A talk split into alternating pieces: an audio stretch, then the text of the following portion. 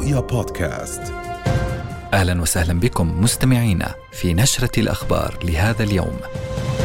انها السابعة والنصف نشره اخباريه مفصله من رؤيا نستهلها بأبرز العناوين.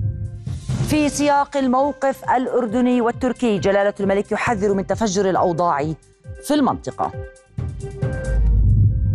قصف متواصل 172 شهيدا في 15 مجزرة ارتكبت في الأربع والعشرين ساعة الماضية.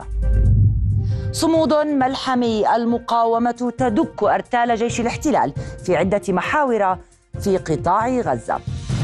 تصعيد واستفزاز اقتحامات واشتباكات في مدن ومخيمات الضفة الغربية. وفي عالم المال والأعمال وفي حرب الأسعار جهد حكومي لتحديد وضبط الأسواق في رمضان. أهلا بكم وإلى التفاصيل.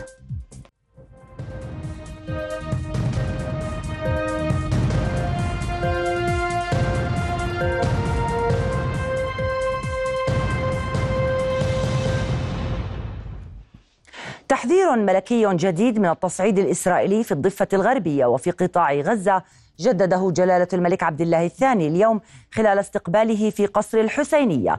وزير الخارجية التركي هاكان فيدان. إذ أكد جلالته وجوب التصدي لما يجري في الضفة الغربية قبل أن يؤدي إلى خروج الوضع عن السيطرة وتفجر الأوضاع في المنطقة.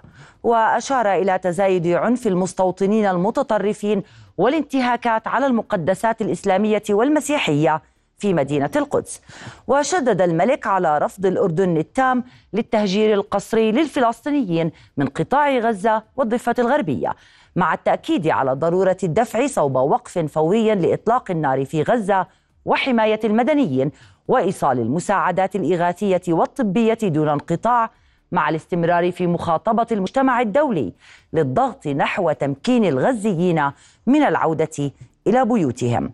كما جدد الملك رفض الأردن لمحاولات الفصل بين قطاع غزة والضفة الغربية باعتبارهما امتدادا للدولة الفلسطينية الواحدة.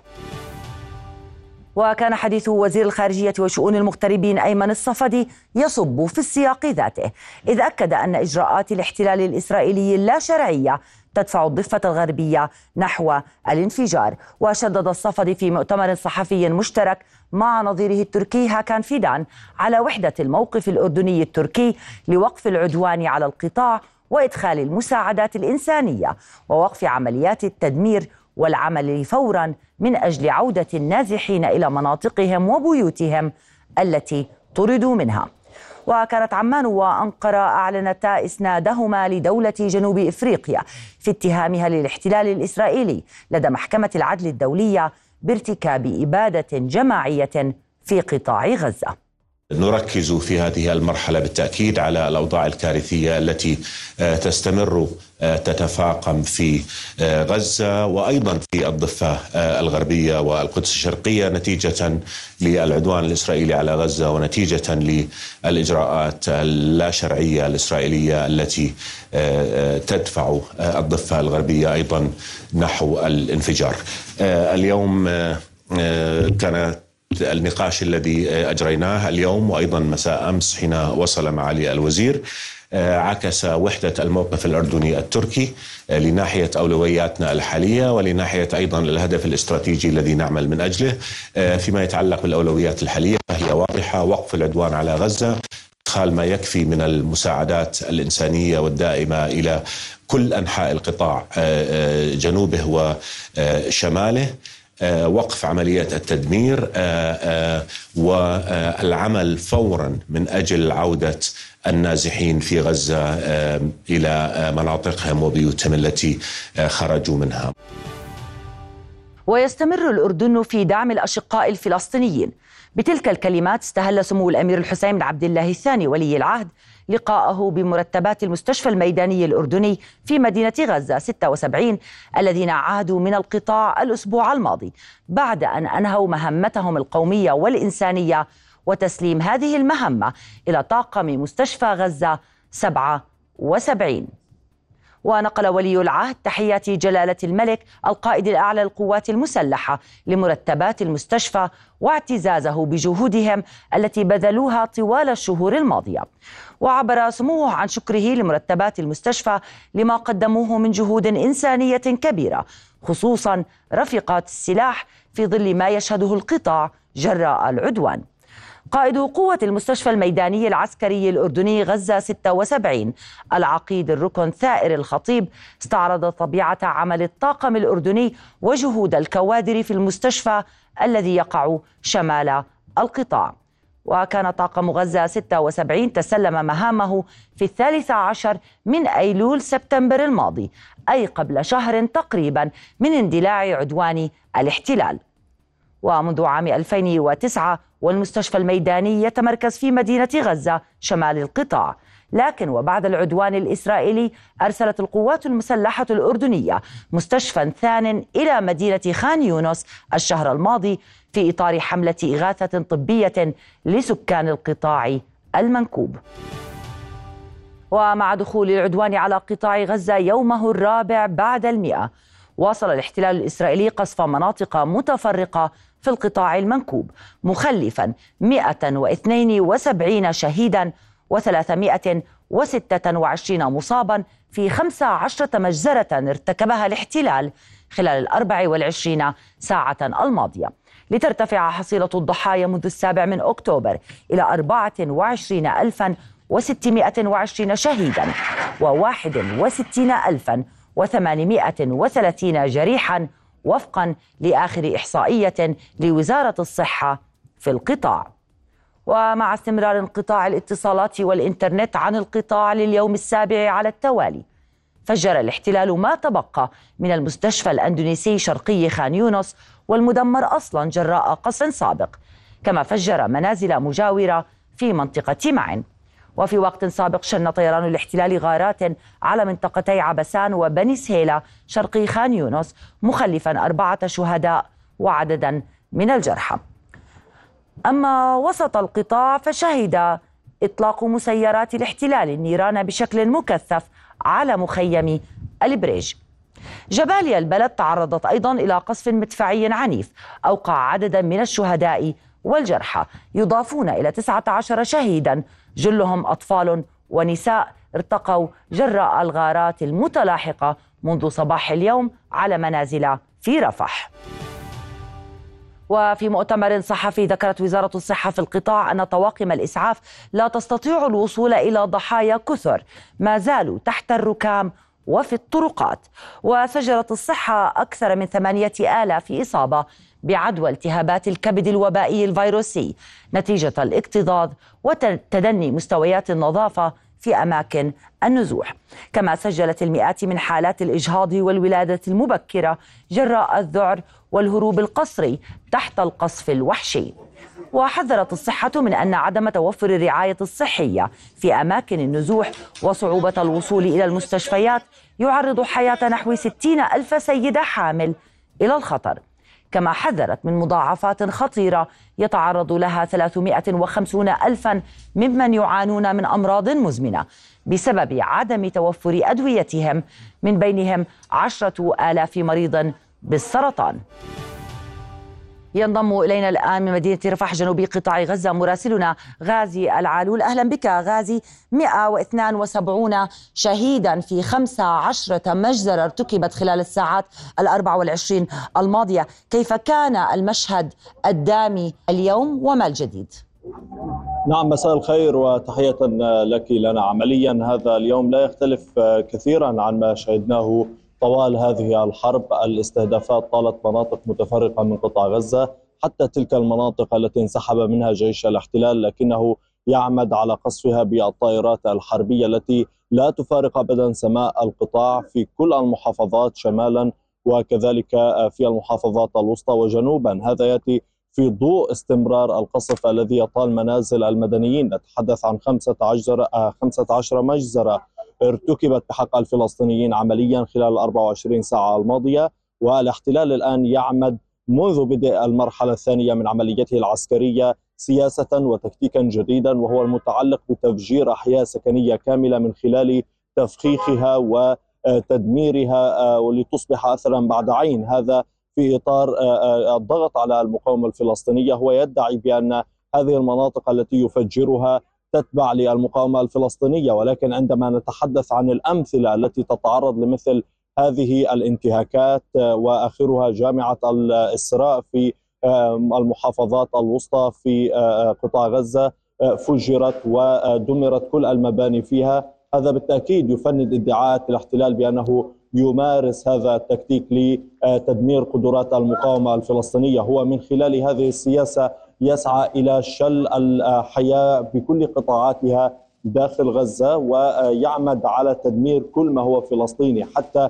الجرائم المبتكرة الآن هي المتعلقة بنبش القبور وأخذ الجثامين ولا يعرف مصير هذه الجثامين التي يأخذها. بالتالي هو يبتكر ويبدع في الذهاب نحو الانتهاكات المتعلقة بحقوق الإنسان وبحقوق الفلسطينيين سواء كانوا أحياء أو موتى. وهذا بالتأكيد يقابل باستنكار واسع وتنديد ولكن الاحتلال لا يلقي بالا لكل ذلك ويواصل انتهاكاته وعمليته العسكرية سواء البرية أو حتى الجوية التي تستهدف مناطق متفرقة من قطاع غزة. خلال الساعة الأخيرة رصدنا استهدافات مدفعية وصلت بالقرب من مستشفى أبو يوسف النجار هنا في مدينة رفح وهو أيضا الذي يدلل على أن كل المناطق داخل القطاع معرضة للقصف للاستهداف. وهو ما يفسره رقم الشهداء الذي بتنا أو اعتدنا عليه ربما يوميا والذي يفوق ال 200 شهيد في اليوم الواحد. بالتالي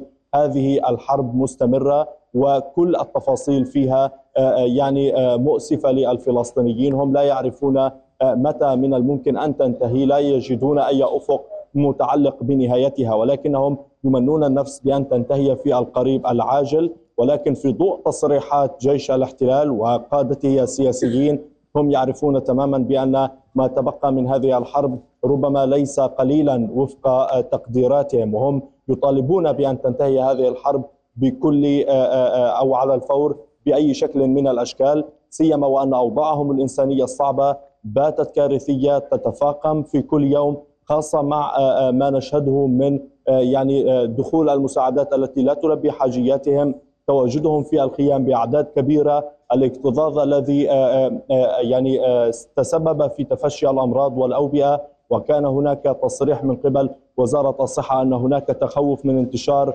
مرض الكبد الوبائي. بالتالي عمليا كل الظروف الحياتية بالنسبة لهم كارثية للغاية لا يمكن ابدا تجاوزها. لذلك هم يسارعون الوقت في مطالبهم. وتتعالى أصواتهم لإنهاء هذه الحرب بأي شكل من الأشكال. في وقت آخر المقاومة الفلسطينية تحاول التصدي في كل محاور القتال لعمليات التوغل من قبل جيش الاحتلال. وأيضا بعد هذه المدة من الحرب لا زالت الرشقات الصاروخية تنطلق من قطاع غزة. قبل نحو ساعة أو نصف ساعة من الآن عمليا وصلت رشقة صاروخية إلى غلاف غزة في رسالة من نار تعني بأن قدرات المقاومة لا زالت كما هي وأنها قادرة على خوض هذا القتال وأن لا حياه آمنة في غلاف غزة للمستوطنين ما دام الفلسطينيون هنا في غزة لا يجدون هذا الأمان لنا. نعم شكرا لك غازي العلول كنت معي من مدينة رفح جنوب قطاع غزة. ومع احتدام الاشتباكات في محاور عدة.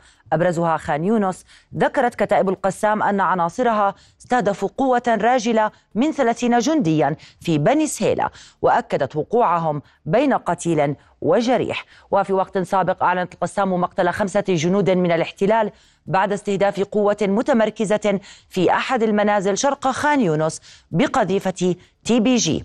كما استهدفت القسام ناقلة جند في موقع الخليل العسكري شرق حي التفاح بقذيفة الياسين.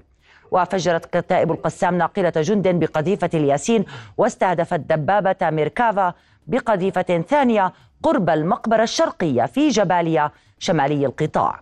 وذكرت القسام أن عناصرها اشتبكوا مع قوة راجلة من 12 جنديا وأجهزوا على أربعة منهم في المنطقة نفسها. من جانبها سرايا القدس أعلنت أنها تخوض اشتباكات ضارية مع قوات الاحتلال بالأسلحة الرشاشة والقذائف المضادة للدروع في محاور التقدم وسط وشرق وجنوب خان يونس وشرق جباليا. هذا وبثت كتائب القسام مشاهد من اشتباكات واستهدافات لآليات العدو في حيي التفاح والدرج في غزة. وفي غمرة تلك المعارك والكمائن أعلن جيش الاحتلال إصابة 28 من جنوده في قطاع غزة خلال الساعات الأربع والعشرين الماضية. وفي وقت سابق ذكرت وسائل إعلام عبرية أن سبعة جنود من البحرية أصيبوا إثر انقلاب زورقهم البحري الحربي قبالة شواطئ عسقلان دون ذكر سبب انقلاب الزورق. وكان جيش الاحتلال أعلن أمس مقتل أربعة من جنوده وإصابة 35 آخرين ليرتفع عدد قتلاه بحسب أرقامه المعلنة إلى 529 منذ انطلاق عملية طوفان الأقصى في السابع من أكتوبر الماضي. من بينهم 199 لقوا مصرعهم منذ بدء العملية البرية في السادس والعشرين من الشهر ذاته. وعلى الرغم من انسحاب قوات كبيرة من جيش الاحتلال من القطاع فإن المعارك العنيفة مستمرة خصوصا في وسط القطاع وجنوبه في ظل إشارات الاحتلال إلى قرب انتهاء مرحلة القتال الكثيف في تلك المناطق. وإلى الضفة الغربية حيث شيع الفلسطينيون في مدينة نابلس جثمان الشهيد يزن النجمي إلى مثواه الأخير في مخيم بلاطة شرقي المدينة. وانطلق موكب التشييع من أمام مستشفى رافيديا بعد مراسم عسكرية بمشاركة الفعاليات الرسمية والشعبية والوطنية في المحافظة باتجاه منزل الشهيد في المخيم. وكانت قوات الاحتلال استهدفت مركبة بواسطة صاروخ أطلقته من طائرة مسيرة فجر يوم أمس الأربعاء قرب مخيم بلاطة ما أدى إلى استشهاد خمسة شبان من بينهم الشهيد النجمي فيما جرى احتجاز الجثامين الأربعة الأخرى. مشهد فظيع بصراحة ومرعب ما يحدث في الضفة وما يحدث في قطاع غزة من حرب إبادة في غزة وخوفا من حرب إبادة في الضفة بصراحة. هناك استهداف للشعب الفلسطيني بكل اتجاهاته. الشجر والحجر والبشر وكل مناحي الحياة في الشعب الفلسطيني يتم استهدافها. إيه، ما حدث بالأمس هو سلسلة من جرائم الاحتلال الإسرائيلي. وهذا مسلسل إجرامي المتواصل من قبل حكومة الاحتلال البشع من قصف إيه، وقتل واختطاف حتى جثامينهم. تم اختطافهم وتشييع. يعني أشلاء الآن يتم تشييع يعني أشلاء جزء من جثمان. هذا يعني بصراحة يعني يعني هذا قمة الإرهاب الاحتلال الإسرائيلي. هذا وتواصل قوات الاحتلال عدوانها على مدينة طول كرم ومخيمها لليوم الثاني على التوالي وسط أعمال تخريب وتدمير لممتلكات المواطنين والبنية التحتية. وخلال الاقتحام المتواصل اتخذ الاحتلال من أحد المباني مكانا لاستجواب والتحقيق مع الشبان الفلسطينيين. مراسلنا حافظ أبو صبرة واكب الاقتحام واقترب من المبنى الذي تحول إلى معتقل. وعاد بالتقرير التالي. هنا في هذا الموقع الاحتلال حول المبنى إلى مركز للتحقيق والاستجواب الميداني. مئات المواطنين الفلسطينيين الذين اعتقلوا من داخل مخيم معصوبي الأعين ومقيدي الأقدام والأرجل ومن ثم يتم إجراء عملية تحقيقات ميدانية واستجوابهم بشكل ميداني في هذا المبنى الذي جرى تحويله إلى نقطة للاستجواب. ويتعرضون داخل المبنى إلى الاعتداء بالضرب الشديد والتنكيل هذا وفقا لشهادات آه، آه، قالها لنا أكثر من شاب فلسطيني جرى الإفراج عنه.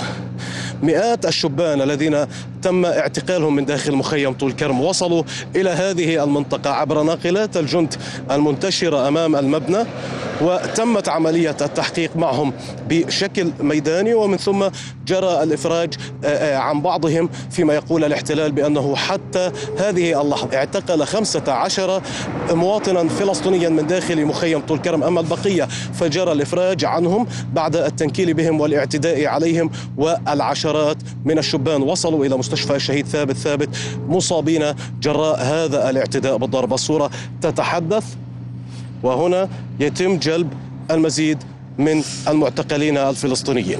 إذا يواصل الاحتلال عدوانه في طول كرم لليوم الثاني على التوالي والمشهد الأبرز ما يجري هنا.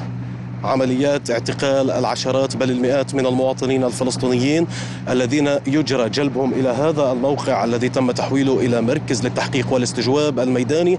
هنا يصل الشبان الفلسطينيين معصوبي الأعين مقيدي الأقدام والأرجل يتعرضون لعملية استجواب ميدانية على وقع التنكيل والتحقيق والضرب ومن ثم يجري الإفراج عن بعضهم. والكثير من الذين أفرج عنهم جرى إرسالهم إلى مستشفى الشهيد ثابت ثابت الحكومي بعد أن أصيبوا جراء تعرضهم للضرب الشديد. من مدينة طول كرم شمال الضفة الغربية المحتلة حافظ أبو صبرة. رؤيا. ومباشرة من مدينة رام الله تنضم إلينا مراسلتنا أسيل سليمان. أهلا بك أسيل منذ يوم أمس.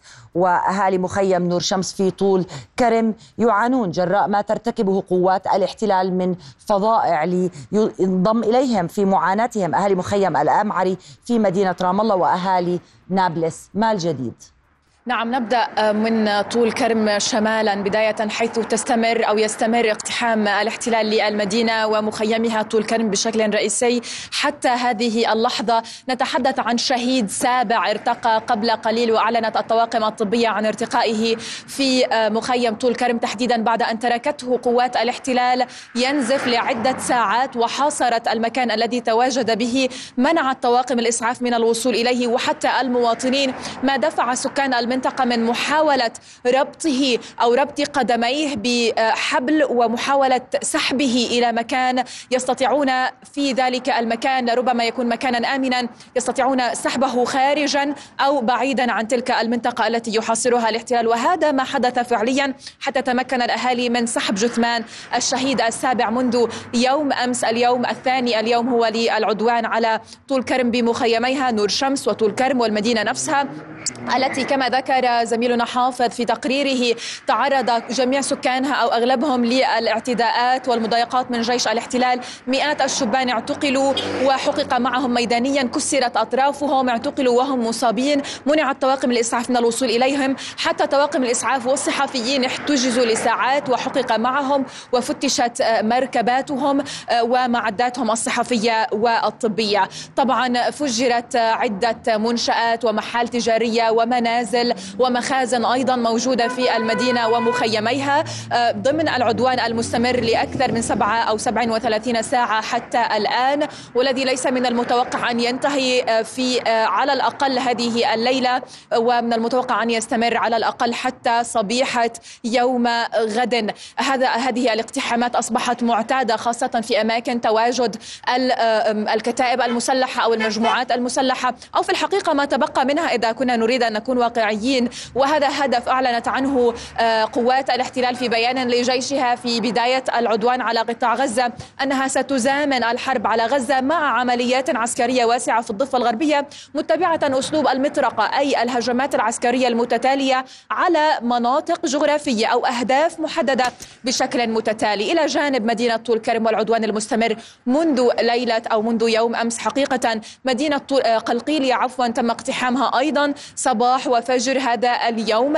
اقتحمت اندلعت اشتباكات ومواجهات بين مواطنين والقوات المقتحمة. أسفرت عن عدة إصابات بالرصاص المعدني المغلف بالمطاط والرصاص الحي أيضا. كذلك الأمر عدة حالات بالاختناق في بلدة في إحدى بلدات قلقيلية أيضا تم إطلاق النار على مركبة ومحاصرتها من قبل جنود الاحتلال وفرض طوق أمني شامل على المدينة وقراها. إلى الوسط قليلا في رام الله تحديدا شهدت اقتحامات واسعة لعدة أحياء في المدينة ذاتها. سطح مرحبا آه، أم الشرايط آه، رام الله التحت آه، بطن الهوى وغيرها من الأحياء التي اقتحمت وأغلقت مداخلها ومخارجها وشنت حملة اعتقالات واسعة نتحدث عنها بعد قليل. فيما يتعلق أيضا بالاقتحامات مخيم الأمعري في مدينة رام الله اقتحم. سجلت عدة حالات اعتقال في المخيم بعد أن تمت مداهمة محال تجارية وبنايات وبيوت. أيضا تعود لمواطنين وإجراء تحقيقات ميدانية في هذه المنازل مع نعم. عده أو عدد كبير من الشبان. سجلت على الأقل ثماني إصابات بالرصاص الحي بين صفوف المواطنين. أخيرا إلى مدينة الخليل جنوبا التي اقتحمت أيضا بشكل أساسي مخيماتها الفوار والعروب في مخيم العروب حملة واسعة من الاعتقالات. 12 مواطنا على الأقل إصابات بالرصاص الحي تفتيشات مداهمات للمنازل وتحقيقات ميدانية. يوم غد الجمعة كما هو في كل جمعة منذ طوفان الأقصى دعوات للنفير العام عبر أو على الحواجز والنقاط التماس. كذلك الأمر هناك دعوات لإحياء الفجر العظيم في آه، مساجد مدينة القدس تحديدا وفي المسجد الأقصى المبارك لمحاولة نعم كسر الحصار المفروض عليه منذ السابع من أكتوبر. شكرا لك مراسلة أسيل سليمان كنت معي من مدينة رام الله. وعلى حدود لبنان الجنوبية شن طيران الاحتلال الإسرائيلي غارات على مناطق العديسة وكفار كلا ومرجعيون زاعما استهداف بنى تحتية لحزب الله. في المقابل أعلن الحزب استهداف موقعي بركة ريشة والمالكية الحدودين مؤكدا تحقيق إصابة مباشرة. كما أفادت وسائل إعلام عبرية بإطلاق خمسة صواريخ من لبنان صوب مستوطنة المنارة في الجليل الأعلى. في حين أفادت وكالة الإعلام اللبنانية بتعرض أطراف بلدتي يارين وعيترون لقصف الاحتلال المدفعي واستهداف أطراف بلدة ميس الجبل بقنابل دخانية.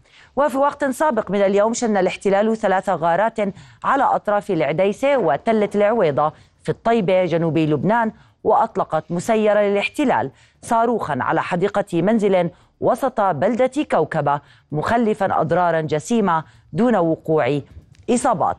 وفي جديد تصريحات تل أبيب قال رئيس أركان الاحتلال هيرتسي هاليفي إن احتمال اندلاع حرب مع حزب الله اللبناني في الأشهر المقبلة أعلى بكثير مما كان عليه في السابق. أما وزير الاحتلال المتطرف إيتمار بن كفير فاعتبر أن لا مفر من بدء حرب حقيقية. نظمت قوى وطنية وإسلامية في مدينة رام الله وقفة أمام السفارة الألمانية في المدينة تنديدا بموقف الحكومة الألمانية المنحاز إلى الكيان الإسرائيلي في عدوانه على قطاع غزة. واستنكر المشاركون الدعم الألماني غير المحدود للاحتلال وإعلان السلطات الألمانية انضمامها للدفاع عن كيان الاحتلال أمام محكمة العدل الدولية في دعوى الإبادة الجماعية معتبرينها شريكة في الإبادة والحصار الخانق الذي يفرضها يفرضه الاحتلال على قطاع غزة.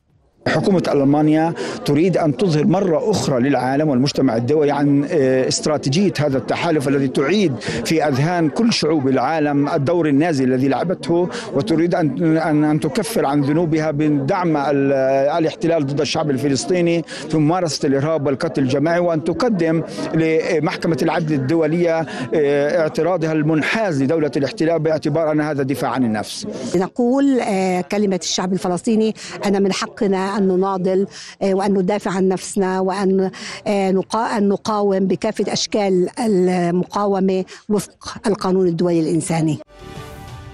في عالم المال والأعمال ومع ارتفاع أسعار الشحن جهود حكومية لضمان عدم رفع الأسعار في شهر رمضان. مع حمدان عايش. إليك حمدان. شكرا لنا.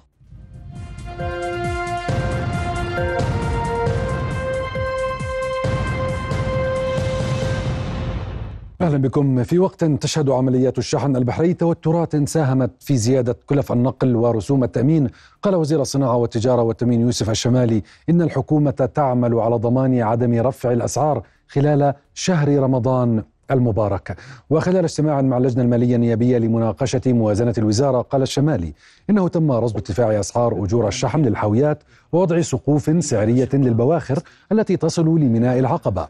وأكد توفر مخزون استراتيجي من القمح يكفي عشرة شهور والشعير ثمانية شهور كاشفا عن خطة لزيادة السعة التخزينية لمستوعبات الحبوب في منطقة الغباوي بمقدار 100 ألف طن و500 ألف طن في منطقة القطرانة. لافتا إلى أن الأردن منذ بداية العدوان ورد 45 ألف طن من الحبوب لفلسطين.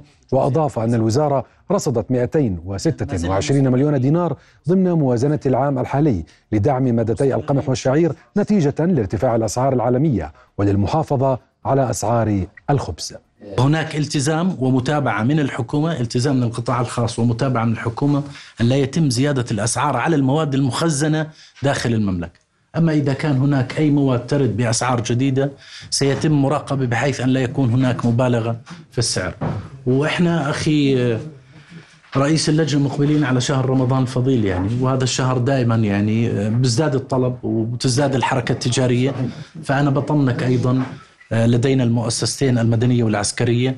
أيضا ستكون نوع وأداة من أدوات الضبط. كان توجيه من دولة الرئيس أن يتم المحافظة على الأسعار بغض النظر عن ارتفاعها لنهاية شهر رمضان وإحنا بنحكي في مواد اساسيه على الرغم من تداعيات العدوان الغاشم على قطاع غزة سجل الدخل السياحي في الأردن نموا بنسبة 27.5% تقريبا العام الماضي بحسب ما أعلن البنك المركزي. وارتفع الدخل السياحي العام الماضي إلى خمسة مليارات وثلاثمائة مليون دينار مدفوعا بارتفاع عدد السياح الذي وصل إلى ستة ملايين وثلاثمائة ألف سائح وبنمو نسبته 26% مقارنة بالعام الذي سبقه. وسجل الشهر الأخير من العام الماضي وهو الشهر الثالث للعدوان على غزة تراجعا في الدخل السياحي بنسبة 3.5% تقريبا إلى 359 مليونا و300 ألف دينار عن ذات الشهر من العام الذي سبقه نتيجة انخفاض أعداد السياح قرابة 8% وزير السياحة والآثار مكرم القيسي في تصريحات قبل ثلاثة أسابيع قدر خسائر القطاع في حال استمر العدوان بنحو 280 مليون دولار شهريا. مع إلغاء الحجوزات بنسبة 60%. أكد ممثلو الشركات الأردنية المشاركة في معرض بغداد الدولي أن المنتج الأردني يلقى رواجا في السوق العراقية وشارك في المعرض بدورته السابعة والأربعين الذي يختتم أعماله يوم غد 30 شركة أردنية تمثل مختلف القطاعات الصناعية والإنشاءات والطاقة وقطاع المستشفيات. وتهدف المشاركة الأردنية إلى البحث عن فرص جديدة للتشبيك وآفاق جديدة لها في الأسواق العالمية. ويعد معرض بغداد الدولي من أهم المعارض التي تنظمها وزارة التجارة العراقية. المنتج الأردني من المنتجات المعروفة واللي لها سمعة طيبة في, في العراق. والمواطن العراقي بحب المنتج الأردني وفي إقبال كبير على على على المنتج الأردني حقيقة والصدى اللي موجود بالسوق العراقي إنه المنتج الأردني آه، نوعية جيدة وفاخرة وفي ثقة بين المستهلك العراقي والمنتج الأردني. هي المشاركة المشاركه الأولى لنا فيها في معرض بغداد الدولي. هي مشاركة صراحة جيدة آه، أعطتنا انطباع عن حجم السوق وطريقة العمل. مشاركتنا الحمد لله جت فاعلة وفي ثقة كبيرة من الزوار المعرض من المواطنين العراقيين بالمنتجات الأردنية. وإحنا موجودين لتعزيز هذه الثقة أكثر وأكثر. يرزح اقتصاد الضفة الغربية المحتلة تحت وطأة الحرب في غزة مع تراجع النشاط الاقتصادي والقدرة الشرائية للمواطنين. أصحاب المحال التجارية والمصانع قالوا إن أعمالهم شبه متوقفة منذ العدوان على غزة في السابع من تشرين الأول الماضي مع انعدام الدخل وباتوا ينتظرون الزبائن بفارغ الصبر ويخشون من أن يضطروا إلى الإغلاق إذا استمرت الحرب. البنك الدولي رسم صورة قاتمة للاقتصاد الفلسطيني وقدر تراجع النمو بنسبة 6% خلال العام الحالي فيما أعلنت منظمة العمل الدولية فقدان 32% من الوظائف في الضفة الغربية.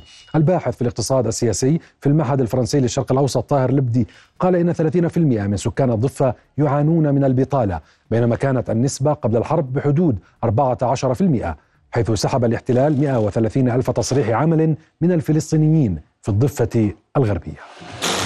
عندك 950 مليون شيكل رواتب متوقف الموضوع. عندك حوالين 300 مليون شيكل اللي هي مصاريف التشغيلية للحكومة متوقفة. عندك 200 مليون شيكل تقريبا من اللي أهلنا بالداخل التسوق. عندك مليار و200 مليون شيكل تقريبا العمال الداخل. هذا كله المتوقف الشيء الرئيسي. واليوم أنت بتشتغل ب 50 ب 60% في أحسن ظروفك بالقطاع الإنتاجي والقطاع العملي. حوالي ثلاث أشهر من وقت آه، أحداث آه، أكتوبر وهو مغلق تماما. ما في أي إنتاج فيه لأنه إحنا ما بنصنع للمستهلك الفلسطيني. إحنا بنصنع هنا آه، أكثر صناعة آه، تجميلية اللي هي صابونة البحر الميت. وهذا القطاع تأثر بشكل كتير كبير. أنا عندي زباين كتير كانوا عندي يجوا ياخذوا سندويشات الصبحيات صحون هذا. حكيت والله العظيم بشوف ناس بيجيبوا أكلهم من البيت من دورهم. يعني بس صار يجيب الفطور أو الغداء اللي بده يتغداه معاه من البيت. يعني لأنه وضع سيء جدا. قدمت شركة سامسونج إلكترونيكس في معرض الإلكترونيات الاستهلاكية CES 2024 الذي عقد في مدينة لاس فيغاس في الفترة ما بين التاسع والثاني عشر من شهر كانون الثاني الجاري لمحة عن المستقبل مع ابتكاراتها المدعومة بالذكاء الاصطناعي. الشركة عرضت منتجاتها لعام 2024 التي تتميز بتقديم صورة ذات جودة عالية وميزات مدعومة بالذكاء الاصطناعي لتكون محطة مركزية للمنزل الذكي. ومن الأجهزة الجديدة للشركة جهاز العرض الذكي اللاسلكي الأول بدقة فائقة 8K الذي يمنح مستخدميه مشاهدة سينمائية منزلية. كما ابتكرت جهاز بالي ليكون رفيقا حقيقيا للذكاء الاصطناعي يمكن مستخدميه من التفاعل مع الأجهزة الأخرى المتصلة أو التعامل مع المهام المنزلية. وسلطت الشركة الأضواء في معرضها على ثلاجة Bespoke Door Flex 4 المجهزة بتقنيات الذكاء الاصطناعي كما أعلنت عن تطبيق SmartThings الذي يتيح لمستخدميه المزيد من القدرات من الأوامر الصوتية لإدارة الوظائف المنزلية عن بعد. ولقي المعرض حضورا لافتا في ظل التزام شركة سامسونج بمعايير الاستدامة في نجاحها في تشكيل مستقبل التكنولوجيا في المعرض بحسب بيان للشركة. إلى هنا نصل لنهاية أخبار الاقتصاد عودة إليك لنا. شكرا حمدان.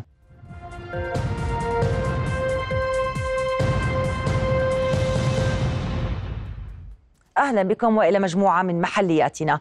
فمنذ بدء جائحة كورونا والأحداث العالمية المتلاحقة تراجعت واردات البلديات إلى 500 مليون دينار بعد أن كانت مليارا و26 مليون دينار ووصل حجم الديون على المواطنين للبلديات إلى حاجز 300 مليون دينار. هذا ما كشف عنه وزير الإدارة المحلية نائب رئيس الوزراء توفيق كريشان خلال اجتماع اللجنة المالية النيابية. من ال 2020 لليوم يصلحون إخواني الماليين اللي هون من ال 2020 لتاريخ اليوم بالأربع سنوات 20 21 22 23 24 انخفضت واردات البلديات إلى حوالي 500 مليون دينار، يعني أنت لما بتقول النص تقريبا بالأربع سنوات الماضيه مما أدى إلى تراكم المديونية على البلديات اللي وصلت تقريبا لحوالي 85 إلى 90 مليون دينار ولكن الحساب المكشوف للبلديات. شو سبب الحساب المكشوف؟ الحساب المكشوف هي عبارة عن رواتب. يعني أنت لما تيجي تقول الأربع من 500 مليون انخفضت من من من مليار للنص هاي كانوا يأخذوا على المكشوف حساب من بنك التنمية مشان يسكروا رواتب ويسكروا الالتزامات اللي عليهم. تفقدت وزيرة التنمية الاجتماعية وفاء بني مصطفى اليوم مؤسسة الحسين الاجتماعية لرعاية الأيتام في منطقة الأشرفية في عمان. واطلعت على الخدمات والرعاية المقدمة للأطفال المنتفعين من المؤسسة والاحتياجات المطلوبة. وشكرت الوزيرة مؤسسة الأميرة تغريد للتنمية والتدريب وجهات داعمة على تحديث المرافق العامة داخل المؤسسة وعلى تحسين البيئة والبنية التحتية لضمان استمرارية عمل المؤسسة. اليوم إحنا مع مؤسسة الأميرة تغريد في مؤسسة الحسين الاجتماعية أم المؤسسات يعني الإشراف على التعديلات والصيانة اللي انعملت على عدد كبير جدا من مرافق البيت من أجل استدامته لأنه كان في بالسنوات الأخيرة ضغط كبير جدا حيث استقبلت الدار وصلت ل 200 طفل واليوم إحنا ب 198 طفل من الأيتام وفاقدي السند الأسري وأيضا التفكك الأسري. وهذا بتطلب دائما مراجعة والإشراف بصورة مستمرة على المرافق العامة للدار. ردد مواطنون في أزقة وشوارع مدينة السلط هتافات تدعم المقاومة الفلسطينية وتندد بالعدوان الهمجي والوحشي على قطاع غزة. وتشهد المدينة العديد من الفعاليات بدءا من التظاهرات والمسيرات الحاشدة مرورا بالمشاركة الفاعلة في الساحة السياسية وليس انتهاء بمبادرات التبرع بالدم التي نظمها أهالي المدينة لصالح مستشفيات قطاع غزة.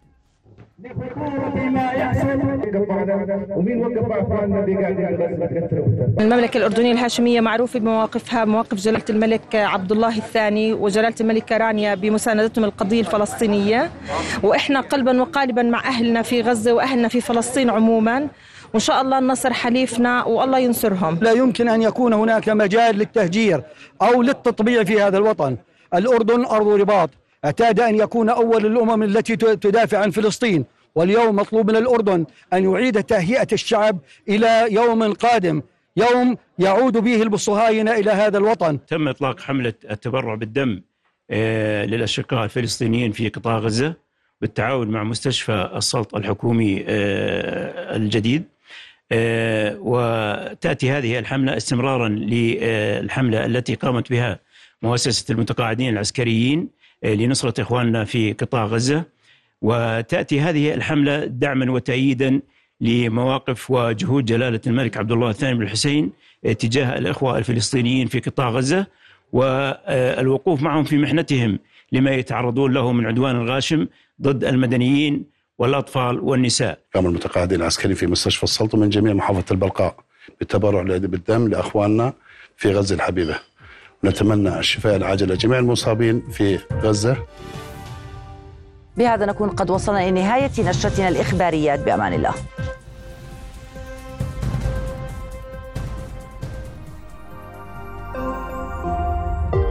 رؤيا بودكاست.